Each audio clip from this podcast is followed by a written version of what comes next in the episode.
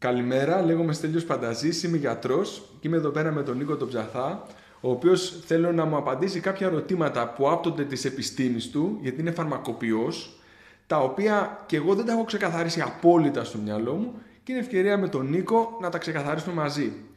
Ε, πες μου λοιπόν, τι είναι τα γενώσιμα; Καλημέρα και από μένα. Εγώ είμαι ο Νικόλας Ψαθάς. Είμαι φαρμακοποιός και ιδιοκτήτης του NP Labs. Ε, ας δούμε κάποιες πληροφορίες για τα γενώσιμα. Γενώσιμα είναι φάρμακα ε, τα οποία έχουν την ίδια δραστική ουσία με κάποια πρωτότυπα φάρμακα. Τι σημαίνει αυτό για να το καταλάβουμε. Μια εταιρεία κάνει κάποιες μελέτες για κάποια χρόνια και βγάζει ένα φάρμακο. Αυτό το φάρμακο ονομάζεται πρωτότυπο. Αυτή η εταιρεία έχει αυτή την πατέντα του φαρμάκου για 12 χρόνια. Όταν τελειώσουν τα 12 χρόνια, χάνεται η πατέντα και το κράτος δίνει το δικαίωμα σε άλλες εταιρείες φαρμακευτικές να παράξουν με την ίδια δραστική ουσία το ίδιο φάρμακο. Ακούγεται απλό, δεν είναι όμως. Διότι για να παραχθεί το ίδιο φάρμακο από τις άλλες εταιρείες πρέπει να πληρούνται κάποιες προϋποθέσεις. Πρέπει λοιπόν η εταιρεία που θα παράξει το φάρμακο ελέγχεται ας πούμε στην Ελλάδα από τον ΕΟΦ που είναι ο Εθνικός Οργανισμός Φαρμάκων ελέγχει τις εγκαταστάσεις, να έχουν τις σωστές εργαστηριακές εγκαταστάσεις για να παράξει το φάρμακο, να πληρούνται οι προδιαγραφές καλής πρακτικής, φαρμακευτικής. Αυτό σημαίνει, ρε παιδί μου, ότι τα εργοστάσια να είναι καλά, αξιόπιστα, τα μηχανήματα σύγχρονα. Ακριβώς, υπάρχουν κάποιες προδιαγραφές συγκεκριμένες που ελέγχονται. Και εφόσον ελεγχθούν αυτές οι προδιαγραφές και μπορεί η εταιρεία πράγματι να παράξει αυτό το φάρμακο, το φάρμακο αυτό θα πρέπει να είναι βιοεισοδύναμο με το πρωτότυπο φάρμακο. Ωραία. Τι σημαίνει βιοεισοδύναμο.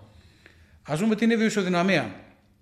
Όταν παίρνουμε ένα φάρμακο, οποιοδήποτε φάρμακο παίρνουμε, ας πούμε ότι παίρνουμε ένα φάρμακο 1000 μιλιγκράμμ. Βιοεισοδυναμία σημαίνει πόση ποσότητα από το φάρμακο αυτό που παίρνουμε φτάνει τελικά στο αίμα μας. Άρα ένα φάρμακο όταν είναι 90% βιοεισοδύναμο σημαίνει ότι το 90% από τα 1007 μιλιγκράμμ, τα 900 μιλιγκράμμ φτάνουν στο αίμα μας. Ο νόμος λοιπόν λέει ότι ένα φάρμακο γενώσιμο για να πάρει έγκριση θα πρέπει να είναι από 85 έως 105% βιοεισοδύναμο με το πρωτότυπο. Κατάλαβα. Οπότε δηλαδή είτε είναι 85, είτε 90, είτε 95, είτε 100-105 θα πάρει την έγκριση. Ακριβώς. Το οποίο όμως είναι πάντα οκ. Εκεί είναι και το θέμα. Στην, στην Αμερική, ας πούμε, ο FDA, που είναι ο αντίστοιχος οργανισμός φαρμάκων της Αμερικής, ε, έχει βγάλει ένα yellow book, στο οποίο κατατάσσει τα γενώσιμα ανακατηγορία βιωσιοδυναμίας. Δηλαδή, δεν τα βάζει όλα τα γενώσιμα στην ίδια κατηγορία.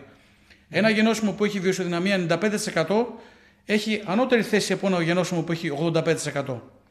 Αυτό, συγγνώμη, είναι διαθέσιμο σε όλους, δηλαδή το βλέπουν γιατροί, φαρμακοποιοί, στην μπορεί Αμερική, να το δει ναι. ο κόσμος. Στην Αμερική ναι. Okay. Το πρόβλημα είναι ότι στην Ευρώπη και στην Ελλάδα που ζούμε δεν υπάρχει μια ανάλογη βίβλος. Ένα λεπτάκι. Αυτό λοιπόν, στην Ελλάδα καταρχάς τα γενώσιμα είναι από ελληνικές εταιρείες, από ευρωπαϊκές, ε, ε, αμερικάνικες, από όλα. Ε, Όπως τα φάρμακα που κυκλοφορούν στην Ελλάδα και τα πρωτότυπα φάρμακα είναι τόσο από ελληνικές όσο και από ξένες εταιρείες, ευρωπαϊκές ή αμερικάνικες, και τα γενώσιμα αντίστοιχα μπορεί να είναι από ελληνικές ή ξένες εταιρείες. Okay.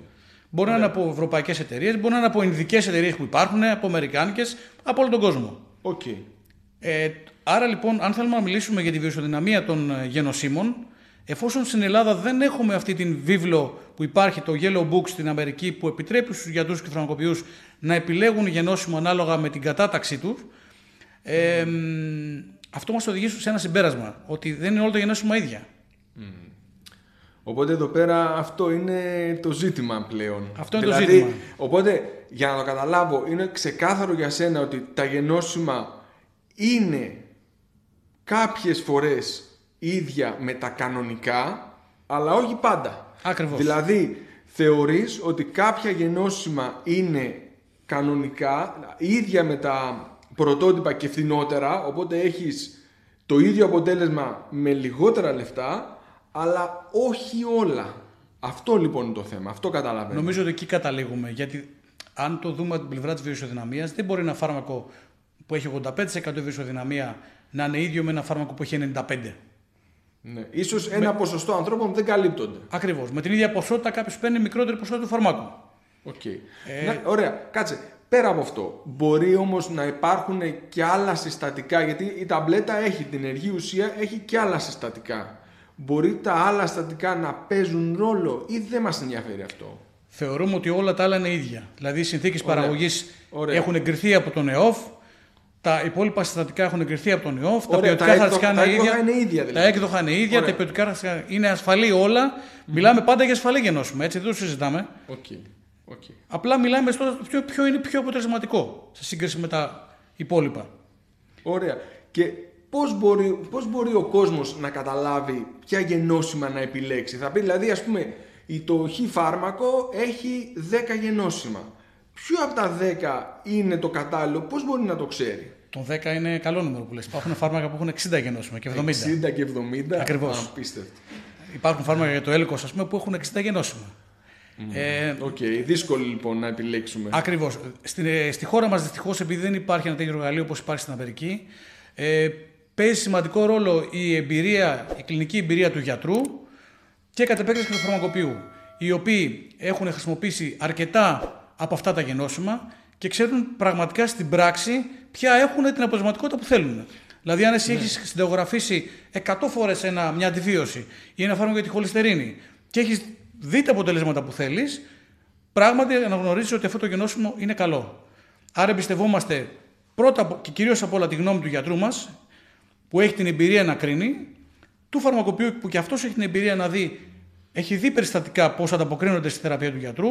Εμπιστευόμαστε την εταιρεία. Δυστυχώς δεν είναι όλες οι εταιρείες ίδιες. Mm. Υπάρχουν μεγάλες ελληνικές εταιρείες που φτιάχνουν πάρα πολύ καλά γενώσιμα. Έχουν χρόνια εμπειρίας και ιστορίας. Αντίστοιχα υπάρχουν και, ευρωπαϊκές χώρες τέτοιες. Και εξάγουν κιόλας κάποιες ελληνικές εταιρείε. Που σημαίνει ότι υπάρχει και εξτρά έλεγχος στις χώρες που τα υποδέχονται τα φάρμακα. Ακριβώς γιατί οφείλουν μετά να καταθέσουν φάκελο στη χώρα που εξάγουν τα προϊόντα. Άρα δηλαδή, αν υπάρχει μια ελληνική εταιρεία που εξάγει, ας πούμε, στη Γερμανία, εκεί πέρα δεν θα πούνε ότι αφού σε δέχονται στην Ελλάδα, σε δεχόμαστε κι εμείς. Πρέπει να κάνεις νέα διαδικασία, Προφανώς. να ξανααποδείξεις. Όπως και εδώ ότι... πέρα. Μια, ένα φάρμακο που έρχεται από μια ξένη χώρα, η, η, η, η ελληνική αντιπροσωπεία αυτής της χώρας καταθέτει φάκελο στον ΕΟΦ. Άρα αυτό, άρα αυτό διαφοροποιεί λίγο τα πράγματα. Δηλαδή, αν μια ελληνική εταιρεία έχει πανευρωπαϊκή ή και παγκόσμια παρουσία, αυτό ενισχύει την πιθανότητα το γενόσημο να είναι αξιόλογο, να είναι αποτελεσματικό. Εγώ σαφέστατα πιστεύω πιο πολύ εταιρείες αυτού του είδους. OK. Okay.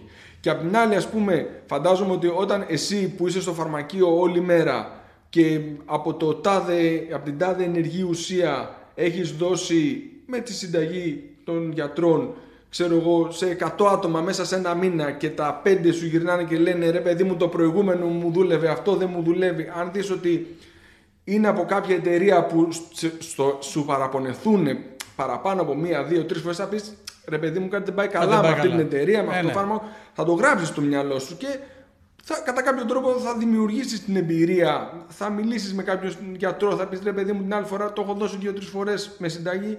Δεν είδα αποτέλεσμα. Για δες το λίγο. Οπότε θα δημιουργηθεί μια εμπειρία, μια γνώση από τη συνεργασία του γιατρού και του φαρμακοποιού και αυτά τα οποία δεν είναι αποτελεσματικά να μείνουν λίγο στην άκρη και να προωθηθούν ας πούμε αυτά τα οποία είναι πιο αποτελεσματικά και αποδεδειγμένα ε, ισοδύναμα με τα πρωτότυπα. Ακριβώς, γιατί τα, τα γενώσιμα, εφόσον μιλάμε για σωστά γενώσιμα που είναι ισοδύναμα με τα πρωτότυπα, έχουν σημαντικά ωφέλη και στην οικονομική και στην τσέπη του ε, ασφαλισμένου καταναλωτή που θα τα πάρει, όσο και το κράτος που τα επιχορηγεί. Έτσι. Δεν λέμε όχι στα γενώσιμα. Λέμε ναι στα γενώσιμα, απλά στα σωστά γενώσιμα. Ναι στα σωστά γενώσιμα. Ωραία, είναι πολύ ξεκάθαρη η απάντηση, πιστεύω. Έτσι. Ναι στα σωστά γενώσιμα. Υπάρχουν ελληνικές εταιρείες πολύ δυνατές, με παρουσία σε όλη την Ευρώπη και κάποιες και εκτός Ευρώπης ακόμα, που βγάζουν ποιοτικά γενώσιμα και σίγουρα ε, νομίζω στο μυαλό του γιατρού και του φαρμακοποιού έρχονται ψηλά. Έτσι. Έτσι λοιπόν μπορούμε να επιλέξουμε γενώσιμα, να εξοικονομήσουμε κάποια χρήματα επιλέγοντας τα καλύτερα και τα πιο αποτελεσματικά φάρμακα και εντάξει, τα φάρμακα όσο να είναι τα πληρώνουμε και όλοι. Όσο περισσότεροι κάνουμε σωστές επιλογές, τόσο καλύτερο για όλους μας, έτσι. Έτσι, ακριβώς. Λοιπόν, σε ευχαριστώ πολύ. Και εγώ στο ε, Ήταν η συμβουλή ξεκάθαρη και νομίζω ότι θα δώσει υλικό στον κόσμο να επιλέξει αυτό που πρέπει. Ευχαριστούμε σε πολύ. Ευχαριστώ.